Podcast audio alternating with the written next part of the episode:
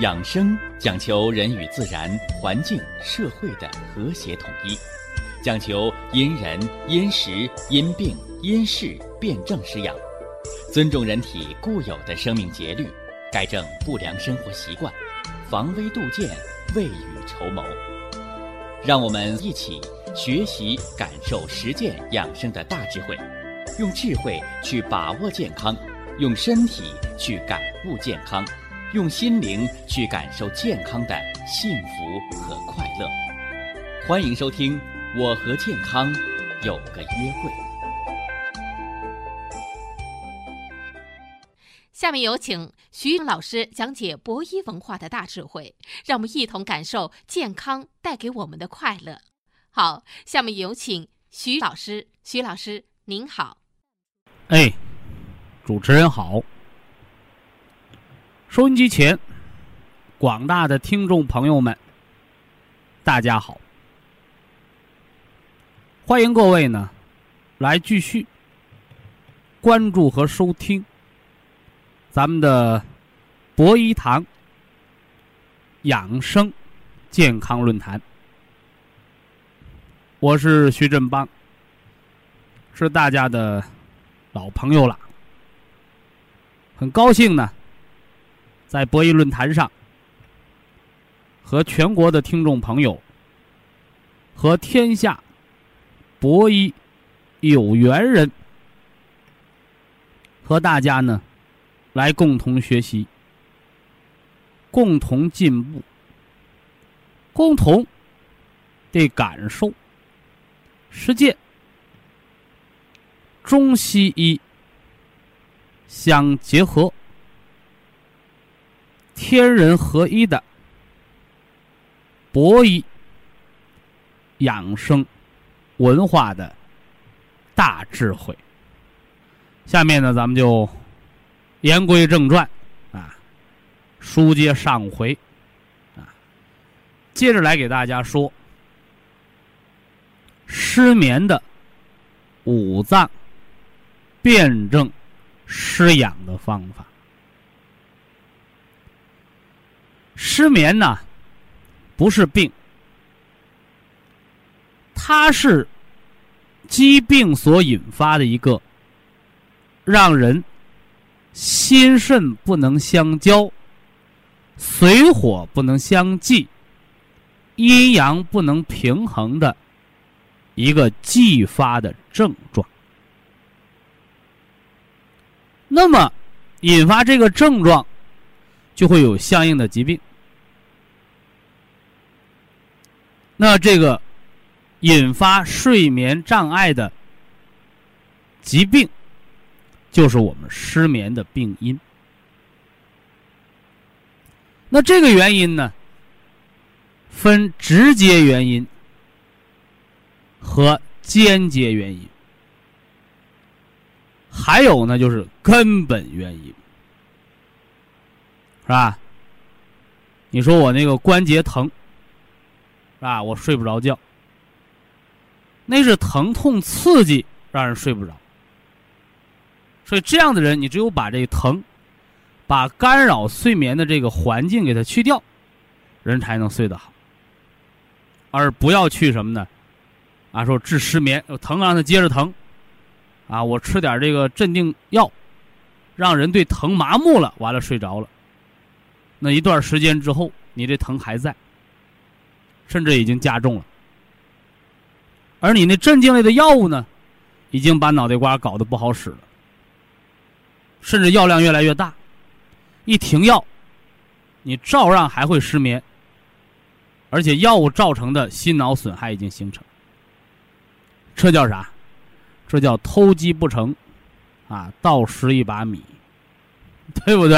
哎，本来想拿药治失眠，没治好，疼痛还在，失眠症反而因为药物依赖而加重，所以好多人吃了十几年的安定。哎，就是这么来的。这跟那关节炎啊，你不解决经络瘀阻的疼痛问题，而盲目的打麻药，美其名曰穴位封闭，往穴位上扎麻醉药，你说你那是不是掩耳盗铃啊、自欺欺人的方法？所以失眠的直接原因有两个，一个呢叫血不养心，是吧？一个呢叫肾精不固。那么他们引发的结果呢，就是心肾不交啊，心肾不交。那么导致心脏缺血的原因，都可以导致失眠。所以顽固的失眠，不是失眠多顽固，而是心肌缺血多严重，是不是啊？所以这个大家要把它闹清楚了。治病不治根儿，治病不改错，就好比隔着靴子挠痒痒，是不是啊？所以天底下。没有专门治失眠的药，更没有什么专门治失眠的保健品。失眠的真正科学治疗，一定是辨证施治，找到阻碍人心肾相交的病因所在，而后把这个因去掉了，睡眠的结果才会得到改善。这是中医的说法，那么西方医学呢？是不是啊？有人说徐老师，你老搁中医绕我们，我们我们听不懂啊！我就想用现代医学来说这个睡眠障碍的问题，那就更加的简单明了了。现代医学认为啊，这个睡眠就是神经的兴奋和抑制的平衡，是吧？什么叫兴奋和抑制的平衡？太阳啊，从东方升起，就要从西方落下，是不是啊？啊，天底下没有不落的太阳，啊。那反过来呢？人呢，白天工作，晚上呢就得睡觉。结果有人呢，来找到我。说徐老师啊，我晚上不睡，白天还倍儿精神。哎呦，我说不好，啊，古语道：“一张一弛，文武之道。”你把那弓啊拉满了，搭上箭，一伸手，这箭就射出去了。你把这弓张满了，你不撒手，越张越满，弓满则折呀，把这弓就拉折了。所以人呐，晚上不睡，白天补一觉，这叫下策；晚上不睡，白天还倍儿精神，这叫下下策。所以这样的人，往往容易导致元气消耗、精神错乱，甚至诱发体内的基因突变，这是相当危险的，是吧？你晚上不睡，白天不睡，你能量从哪儿来呀？所以这就会产生人的一个内耗之症。说到这儿，我们再说说这个消耗类疾病啊，咱们算插播啊，插播。什么叫消耗类疾病？癌症。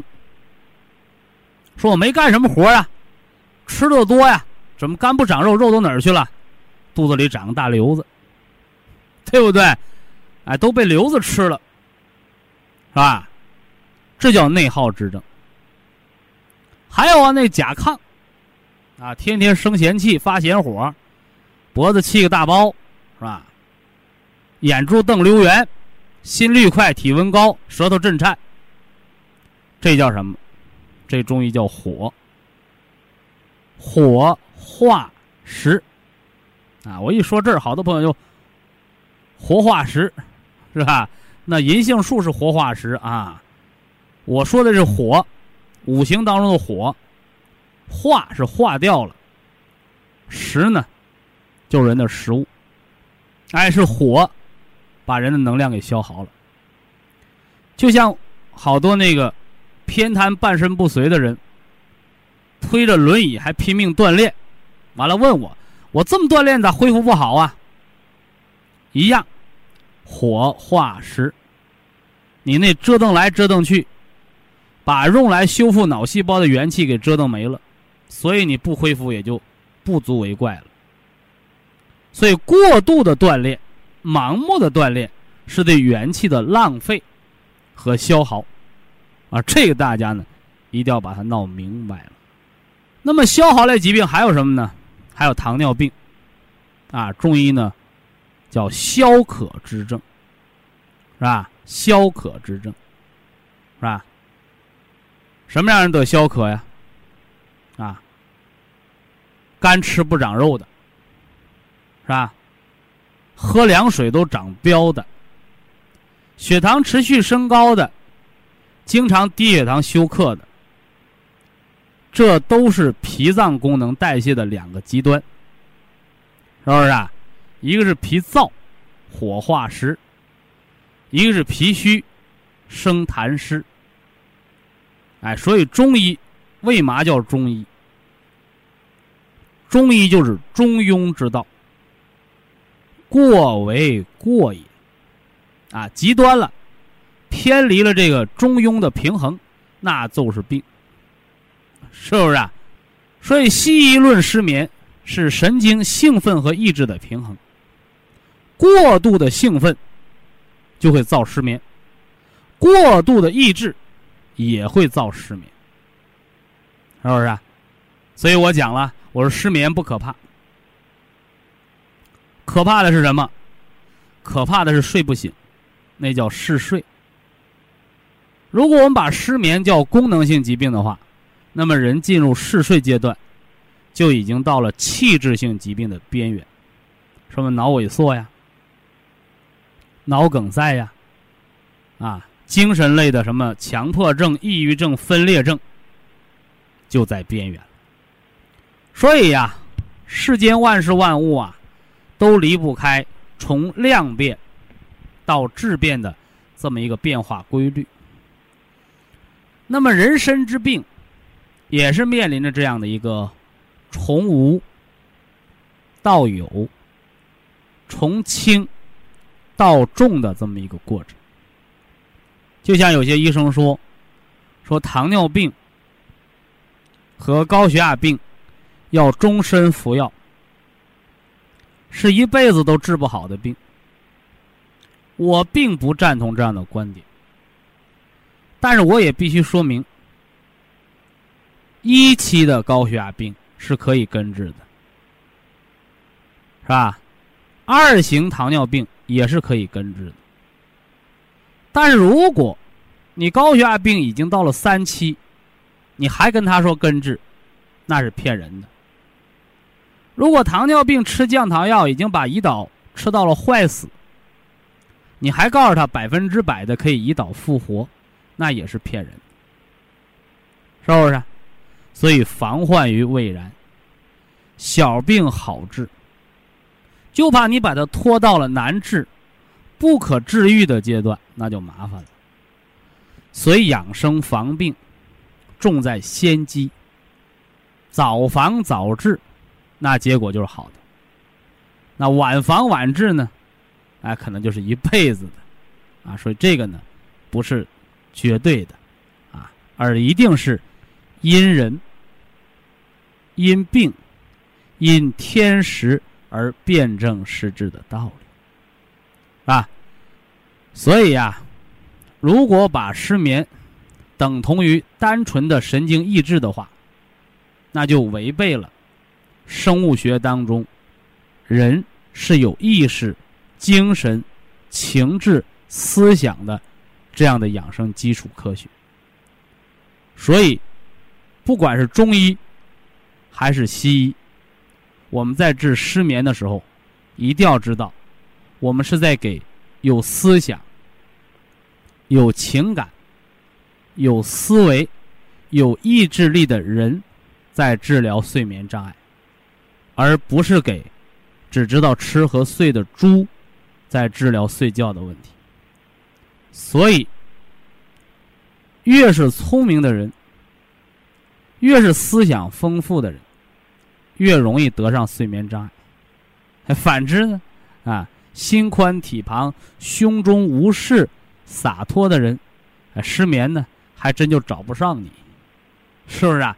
所以失眠症啊，我们不能说它是人类专属的疾病，但最起码应该告诉大家，它是是吧？这类高级类生物才有资格得的病，对不对？但是不要认为高级我们就留着这个病，一定要用现代的科学，用传统的文化啊结合起来，解除人们睡眠障碍的烦恼。以下是广告时间。博一堂温馨提示：保健品只能起到保健作用，辅助调养；保健品不能代替药物，药物不能当做保健品长期误服。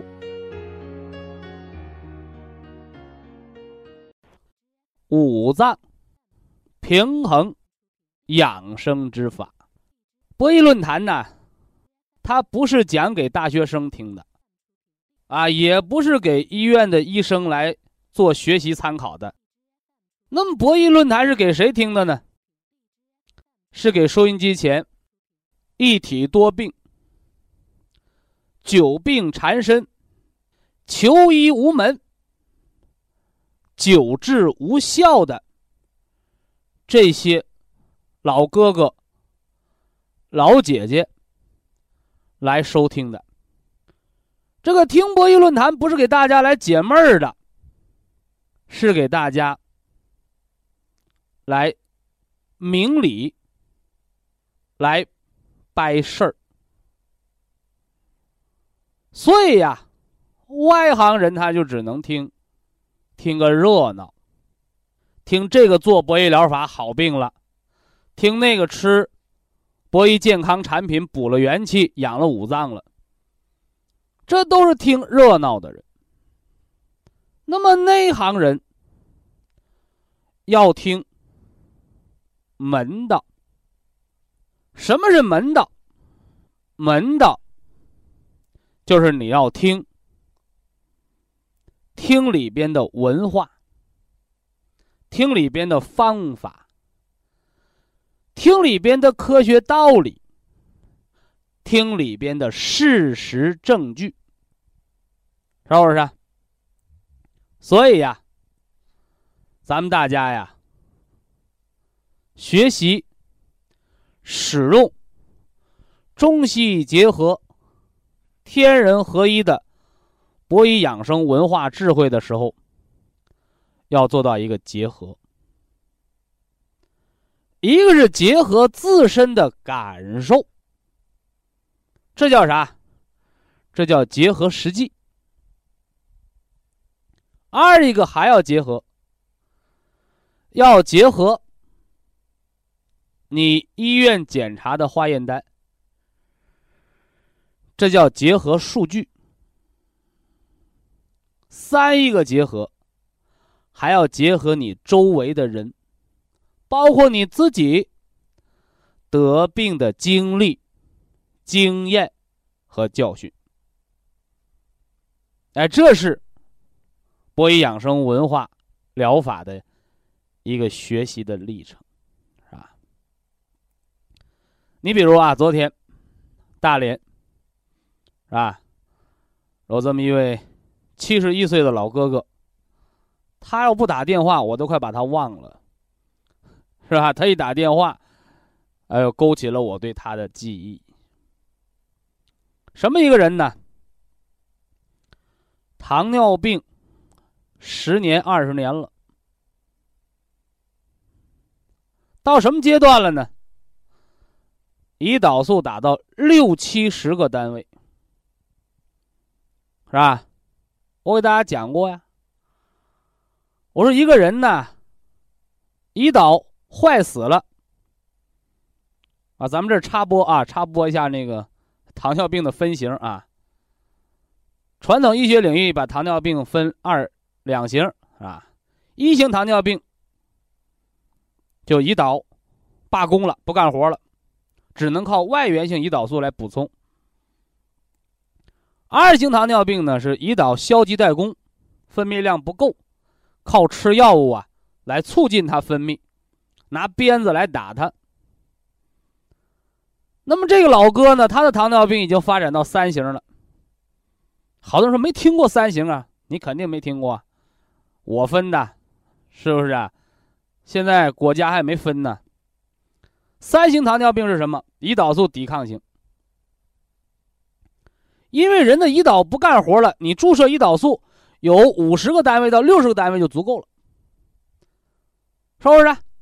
但是现在好多人胰岛素打到六十个单位、七十单位，甚至一百多个单位，怎么血糖还不正常啊？我告诉你，有一半的胰岛素被浪费了，不是胰岛素的量不够，而是人的胰岛的受体出了问题，你咋再多它也没有用。那这个老哥呢，就由二型糖尿病到了一型，由一型到了三型，胰岛素打六七十个单位。血糖还是降不下来，二十多个，降不下来。医生说再加吧，还没等加呢，突然间低血糖休克了，脉都没了，又得抢救。所以这老哥呢，就是冰火两重天呢。有时候因为血糖过过高，酮症酸中毒了，这得抢救；有时候呢，因为血糖过低了，低血糖休克又得抢救。说这什么情况？这就到了糖尿病的晚期，就跟那个高血压病人吃降压药，血压降不下来，吃三种五种还是降不下来的，你就准备得中风吧。所以高血压病的失控叫中风的边缘。那么糖尿病。糖尿病的血糖的失控，甚至胰岛素都超过六十多个单位了，你就等着尿毒症、肾衰竭吧。所以呀，情况十分危急。关键是动不动就低血糖休克要命啊，动不动就酮症酸中毒、肝昏迷呀，是不是？闹不好人醒了，这智力也要出问题的。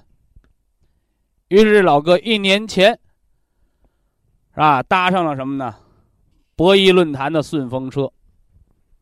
保元汤、普参康，当初吃十二粒，如今一年了，一年下来，再没发作过酮症酸中毒，也极少发作低血糖，就是发作也没有休克，也不用抢救了。结果呢，好了伤疤忘了疼，是吧？开始什么呢？调节脏腑了，是吧？开始调节脏腑了。近期呢，又开始为了降那个血糖的数字，来煞费脑筋，于是又给我打来求救电话，是吧？说咋办呢？徐老师，我血糖值还是下不来呀。我就问他了，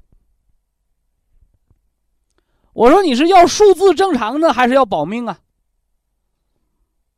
他说我原来是保不住命，现在命保住了，我想降数字了。我说好，降数字，你到医院去。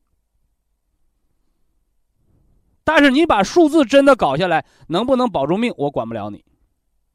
所以最终我给他的方案是保肾的方案。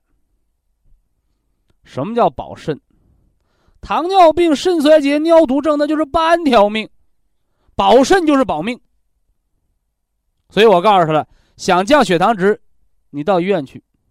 他胰岛素给你打七十单位，给你打一百个单位，我都不管。为什么要到医院去？因为你在家里胰岛素打低了，要休克了，就容易送了命。所以说你到医院去打低了，他能救你。但是我。波一堂的工作，只能保你的命，所以还是那句话：治病和保命是不发生冲突的。但如果有人，你偏偏的要把二者对立起来，偏偏要干那个治病不要命的事儿，那你就只能和疾病同归于尽。那我。是救不了你的，是不是啊？哎，这得给大家说清楚啊。那么糖尿病的朋友是如何的从无到有，从轻到重，从重到半条命，是如何一步一步的发展而来的呢？那么我来告诉大家，不要埋怨父母爹娘。糖尿病有没有先天的？有。你比如，现在那个孕妇，营养过剩，生出个宝宝，十多斤沉，在我们临床医学上叫什么呢？叫巨大胎儿。或者叫超重胎儿，这样的孩子，都为将来埋下了糖尿病的种子，或者我们把它叫糖尿病基因。反之呢，如果你这娃娃生下来不到五斤，就是不足二点五公斤呢，这样的孩子心脏往往容易发育不全。但是你还要知道，是早产儿的先天性心脏病，还是巨大胎儿的糖尿病脂肪肝？要是发病，在十四五岁的时候就发病了，是不是啊？先天嘛，在成长发育当中就暴露出来了。但是如果你是三十岁、四十岁、二十多岁，你才得的糖尿病，你才得的心脏病，你就别赖父母，因为那个不是先天而成，那个都是后天施养。就像前不久，一七十多岁的心脏反流的老姐姐，还问我：“徐老师，我先天性心脏病啊？”我说：“你多大了？我七十多了。”我说先天性心脏病，如果是先天的，活不过二十岁。那我七十了，我说对呀。所以说啊，你都七十了，先天的因素已经不重要，重要的还是你后天的病啊。那我还有糖尿病、脂肪肝、冠心病，这他才把老底儿给交出来。我说好啦，啊，赶紧调养吧，对不对？所以呀，这个病人你在跟医生交代病情的时候。千万不要避重就轻，是吧？千万不要避重就轻，一定要把你得病的因果关系要把它搞明白。因为治病、养生，它就是一个改错的过程。你不把错改了，你吃再多的药，你用再多的祖传秘方。你花再多的钱吃保健品，都是隔着靴子挠痒痒。那句话怎么说了？治病不改错，是吧？吃多少药，花多少钱都是白费，因为这面在治病，那面呢，你还在不断的造病。所以学习博弈文化，你就要学精髓，博弈文化的精髓。就是改错，啊，认错改错的过程，啊，你不用跟我道歉，啊，徐老师我错了是吧？哈，我我怎么得的病？我你错了不伤害我啊，不伤害我，你伤的你自己，你光认错没用，认错你改了，你光认你不改，你不改错好不了病。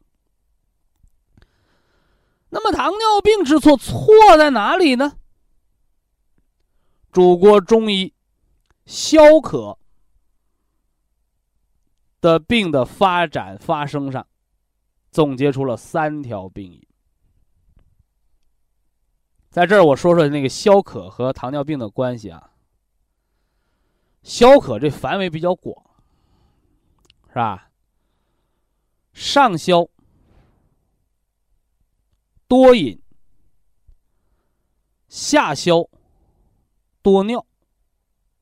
中消，多食善饥，身体消瘦，是吧？这叫消渴。那么消渴症不一定是糖尿病，但是糖尿病一定是消渴症的某一个阶段。所以可见呢，这里又体现出了中医的文化精髓。上医治未病，不治已病。那这个胃病，就是即将要得的病，或者叫功能性疾病，或者叫亚健康状态下的得病的前兆。所以，消渴症的范围。就应该是糖尿病的胃病，或者是乙病的阶段。所以呢，我们认识祖国中医消渴之症的原因，也就知道了糖尿病造病的来龙去脉。三条，啊，收音机前，糖尿病得十年的，得二十年的，呃，吃药的，打胰岛素的，啊，你认为你吃药治糖尿病？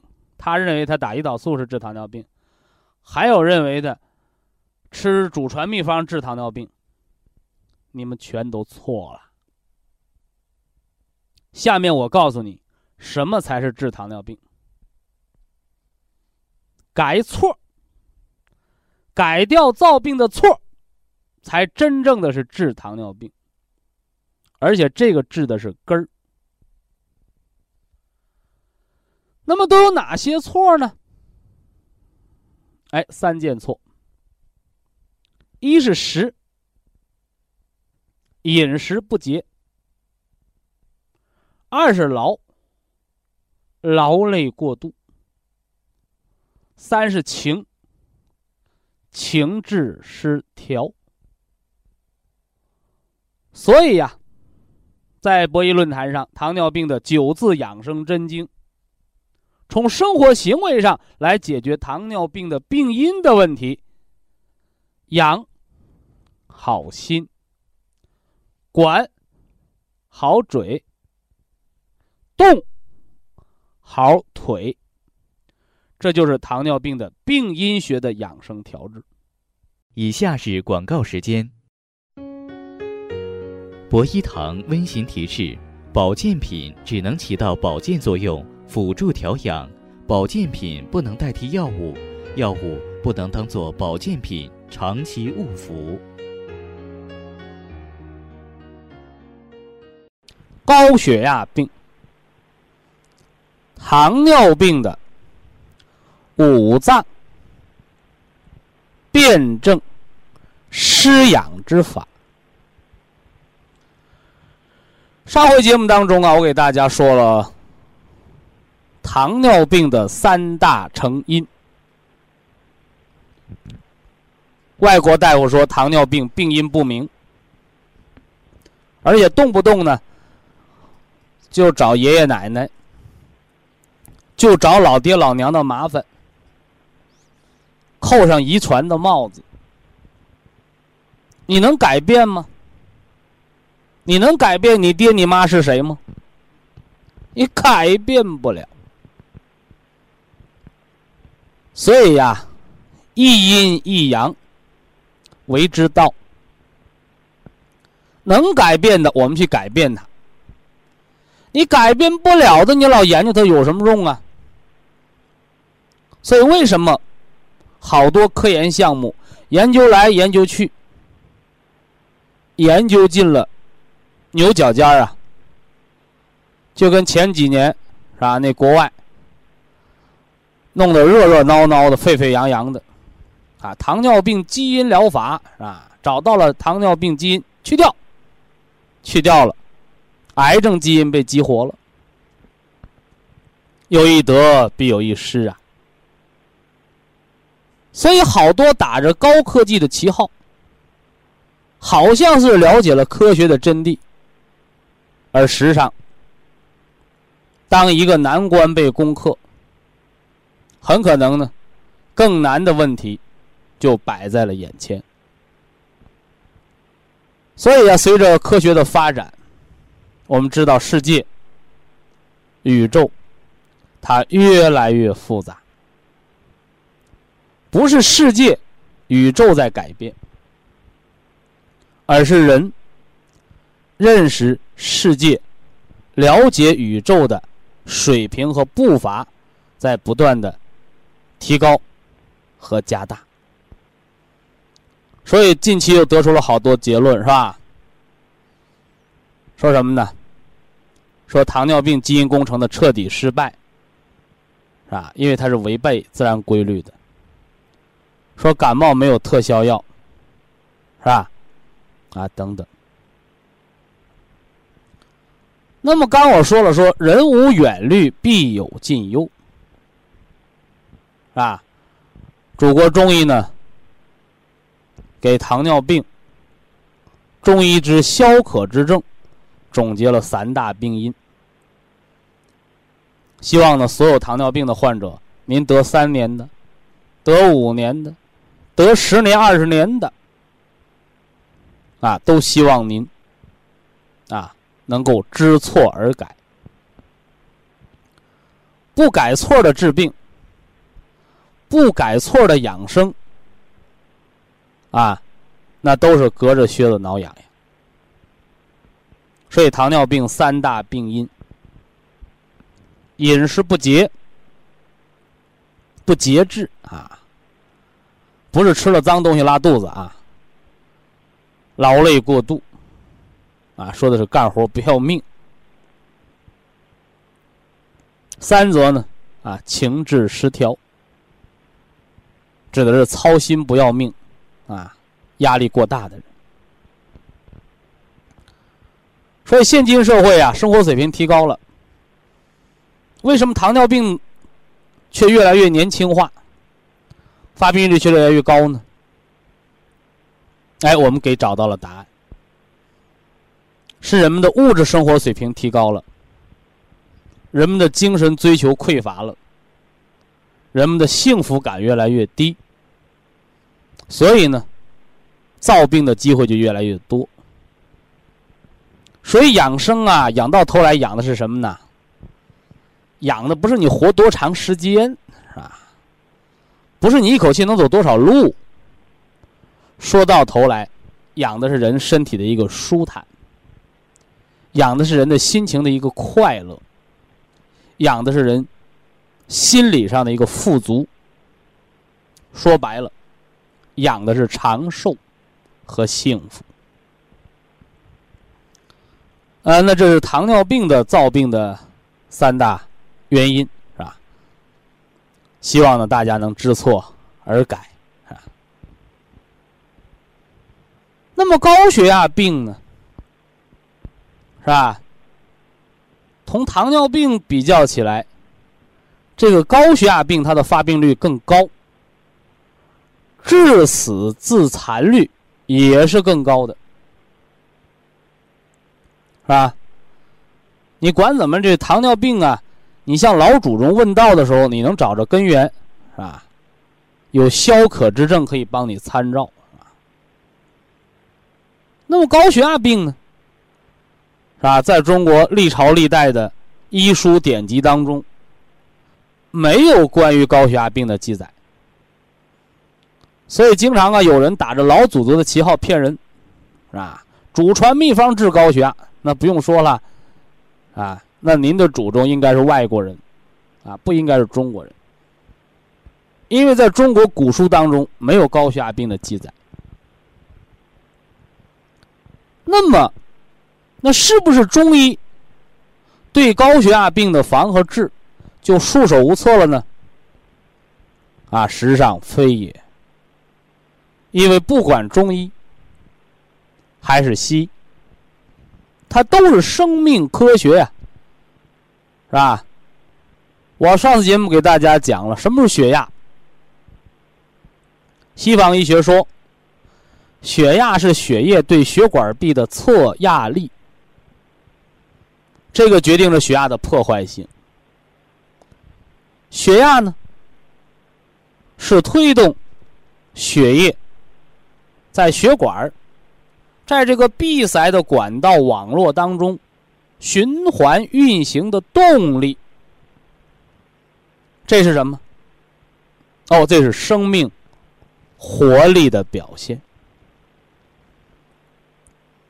所以说到根儿上，我们如果动用中西结合、天人合一的博弈的养生大智慧来告诉大家，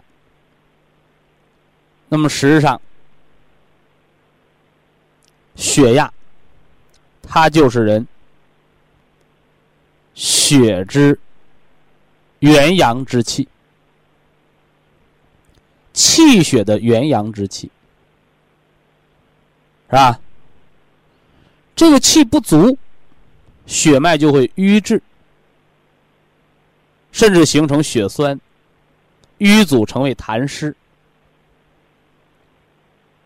这个时候什么？叫低血压是人类健康的隐形杀手，是不是啊？哎那么原来在医院说低血压不是病，为什么呢？因为这些大夫只看到了血压的破坏力，知道血压是血液给血管壁的压力，却忽视了血压它的生命力，因为死人是没有血压的，血压过低的人会休克，人到了六十岁血压还达不到八十一百二三，脑萎缩、脑梗塞哟。对不对？那么血压过高呢？这个血压过高，不是真正的阳气太足，而恰恰相反，应该用一个四字成语，叫“声嘶力竭”。血压的升高啊！早期呢，是人为了弥补血脉瘀阻而出现的气血不足，元气保护性的来升高血压。所以高血压病的朋友，在一期高血压的时候，血压值升高，人是没有任何不舒服的感觉。反之呢，你把血压给搞下来。人反而很不舒服。那到底是感觉重要，还是数字重要呢？哎，根据中西结合、天人合一的博医养生文化、人性化的观点来说，感觉重于数字。当你把一个数值升高的血压升高。而无任何不良感觉的人血压，给用药物搞到正常的时候，这人开始头晕了，开始胸闷了，而实际上人为的制造了心脑缺血。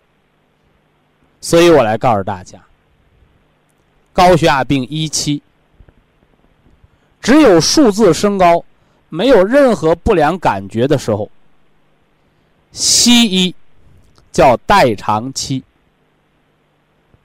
啊，代偿期。那咱们中医呢，把它叫脏腑自调期，就是脏腑可以自我平衡调节。而这时候，如果能够放下屠刀，是吧？真心改错，那高血压病是完全可以根治的。而什么呢？坏就坏在这里了。好多人在这时候吃上了药。啊，用药物掩盖了血压值的升高，生活行为导致了血脉瘀阻的错却在继续，这叫什么？这叫拿纸包火呀！你看不着火苗，因为火在纸里烧。但是大家知道吗？纸中是包不住火的，所以啊，时间。是证明一切的，所以高血压病十年得冠心病，二十年得脑中风。你能说高血压病患者没治吗？他天天在吃药，吃一种，吃两种，最后吃到三种血压还降不下来，得了脑中风。为什么降压药治不了高血压病？为什么降压药改变不了高血压病人得冠心病、得脑中风的命运呢？因为那个不叫治，最起码不叫治疗，叫控制。所以啊，在十年前呢，啊，我曾叫一时激起千层浪，哎呦，就这一句话，让好多大夫老不乐意了，哈哈。说徐老师，你说降药不治高血压，那为什么说明书上写的是治疗高血压？徐老师，你说降压药不治高血压？那你告诉我们，那高血压病到底怎么治啊？实际上，这个不是我个人的观点，是所有有长远眼光的医务工作者啊，不是什么呢？鹦鹉学舌的医生，真正的为百姓疾苦所着想的医者父母心的医生。共同的一个观点，所以在医科大学的教科书上写到，高血压病要结合生活、行为、饮食、心理综合疗法来调治。但是呢，好多人却在不断的研究加药，加药是换了又换，变了又变，是吧？国产的、进口的。中药的掺西药，对不对？那到头来呢？因为发明、生产药物，这药就卖钱呢。但是你告诉人家高血压病，你要把觉睡好，你要把心情放轻松，你要饮食调节，啊，你要起居有常，你要找到高血压病得病的错，去养去改。这些可一分钱都没人给你，所以呀，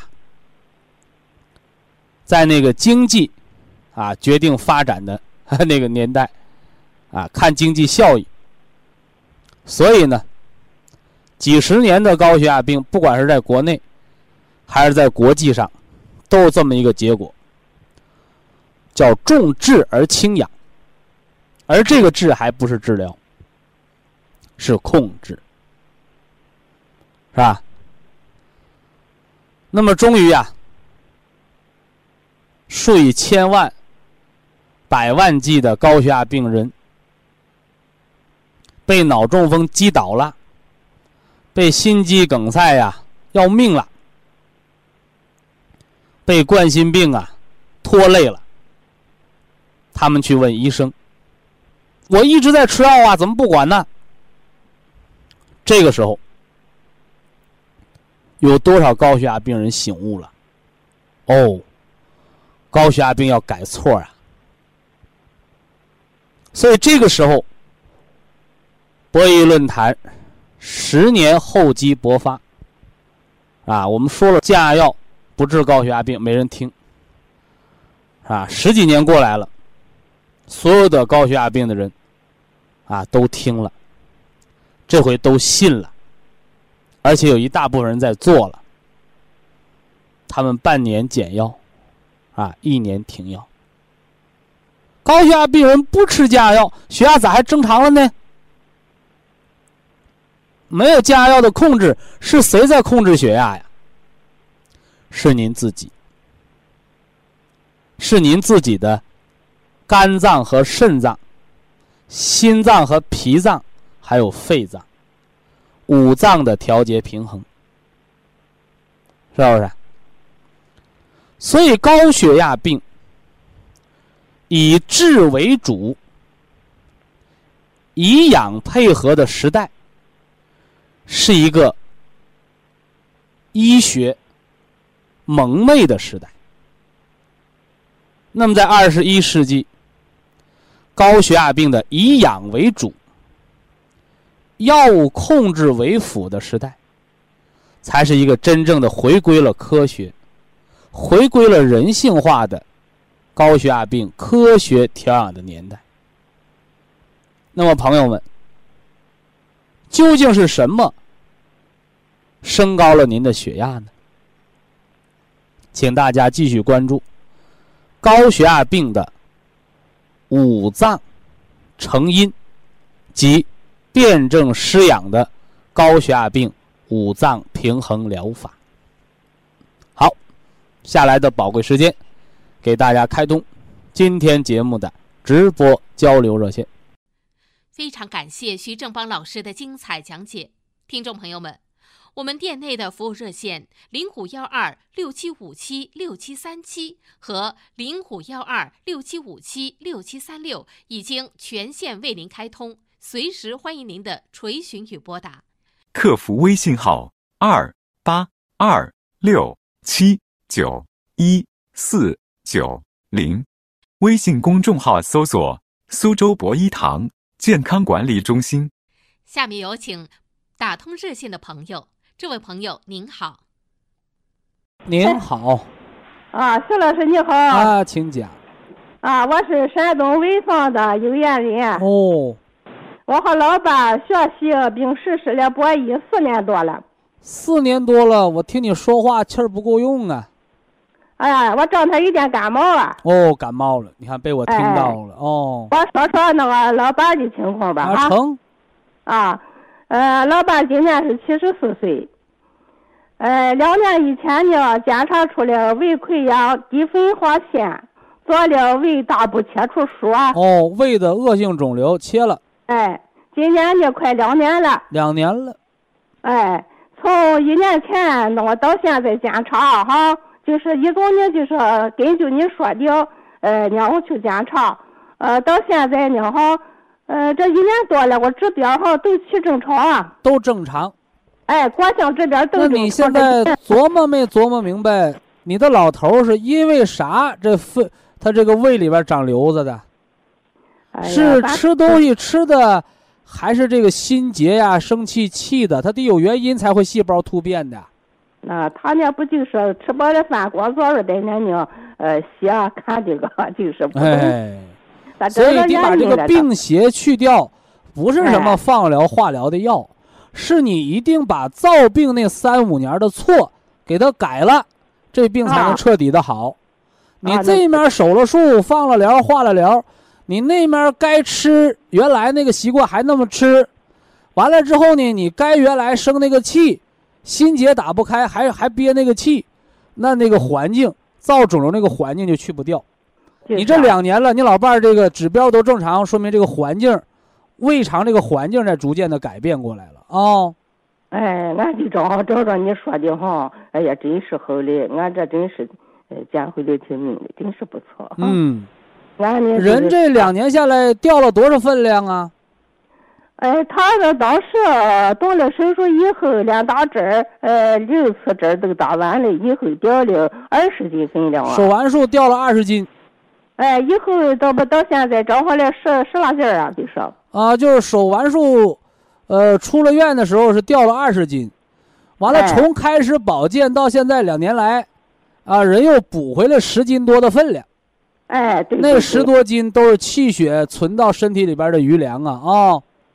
他那个呃打完了针儿以后，接着就不到一个月就长上了八九斤啊。哎，很好。啊，人家反正是呃动手术。所以说你长那八九斤，它不是医院给你挂瓶子挂进来的。啊，就是啊。它得喝保元汤，吃饭睡觉，哎，用这蒲参康补，用这冬虫夏草来益。你有了气血，它才能长出来肉。他觉他不是挂盐瓶子挂的胖肿了，那不是肉啊。对对对，哎，咱那时候住院就是一天一锅保元汤，我就哎，好啊好啊。哎，他那个恢复的气候在医院呢，整个的病史就是他。都好，现在有什么难处吗？现在没有什么难处。没难处就顺着季节正常跟着调就行了。我还说他一个好的事儿哈，他原先术后以后他那个手脚发麻哈。现在吧那个手不麻了，手术后的手脚麻就是末梢循环淤阻，啊，现在手不麻了，手不麻了，哎，而且呢，呃，特意那个头发是整个的头顶都白了吧？哈，哦哦，不动手术以前，现在长出有百分之三十的黑发来了。花白了啊，长哎黑头发了啊。哎，现在呢，呃，和正常人啊一样了，吃饭、走路、睡觉，非常好非常好，哎嗯，哎，没什么症状了。啊，我今天打来这通了这个电话是第八次了。啊，第八次了，是吧？三个月、四个月打一回，两年打八次电话，还有什么事呢？嗯你当时动手术的时候，我决定不了啊哈，我就接了劲打了个热线，你说赶快动，俺就是成听着你的话。哦，这是发现哎哦，我想起来了，这是发现的非常早的那个，对吧？哎，对对对，啊，知就是啊，俺就现在就动了，就是。非常好，哎非常好，嗯，俺那好了，在这医院呢，出心的，呃，那我就那哈，误导俺俺这个手术也没耽误，恢复也没耽误，非常好啊，对非常好对。对你就按普通，在现在就按普通保健就行。啊，普看参俺现在吃个六粒九粒的是吧？啊，普参康，呃，俺现在是吃六粒啊，啊，六粒行。啊，完了那个 Q 十吃个两粒儿，哎，俺就吃硒两粒呢，现在手术后两年吃个六粒儿，啊，能吸啊，硒酵母解决那个西吃个六粒儿啊。啊俺就是吃六粒儿。啊，对，还有双歧，俺俺吃双歧吃个两包，别的不多，不多吃。俺吃头头一三包两包，现在一包了，呃，我建议你还是吃个两包，啊，现在两包，哎，因为啥？你双歧这个东西它不是药，啊啊，就是或者说呀，你一个月吃两包，一个月吃一包，这都不要紧，因为啊啊它啊补进去的细菌呐，它一百天才能把你胃肠环境给你纠正过来。就是你啊。啊现在双歧一点不吃，你肚子里边那些活菌不往里补，它全面的消耗掉，它也得一百天才能消耗掉，消耗掉一个半月四十五天，你才能胃肠有感觉，知道不？哦哦啊，哦，细菌都给你补的，它里边那个有益的益生菌都给你补进去了啊，啊啊，有好处，有好处，嗯。哎，这呃，这个季节养养肝血，按照季节，脏腑也平衡了，吃个绿的三包，金的一包，配着季节吃就得了。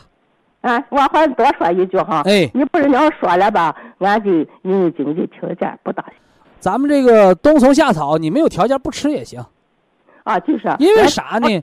你吃普参康啊，就给你补上了，啊，就不让你漏精了。你喝保元汤，吃五谷杂粮都能吸收进去了。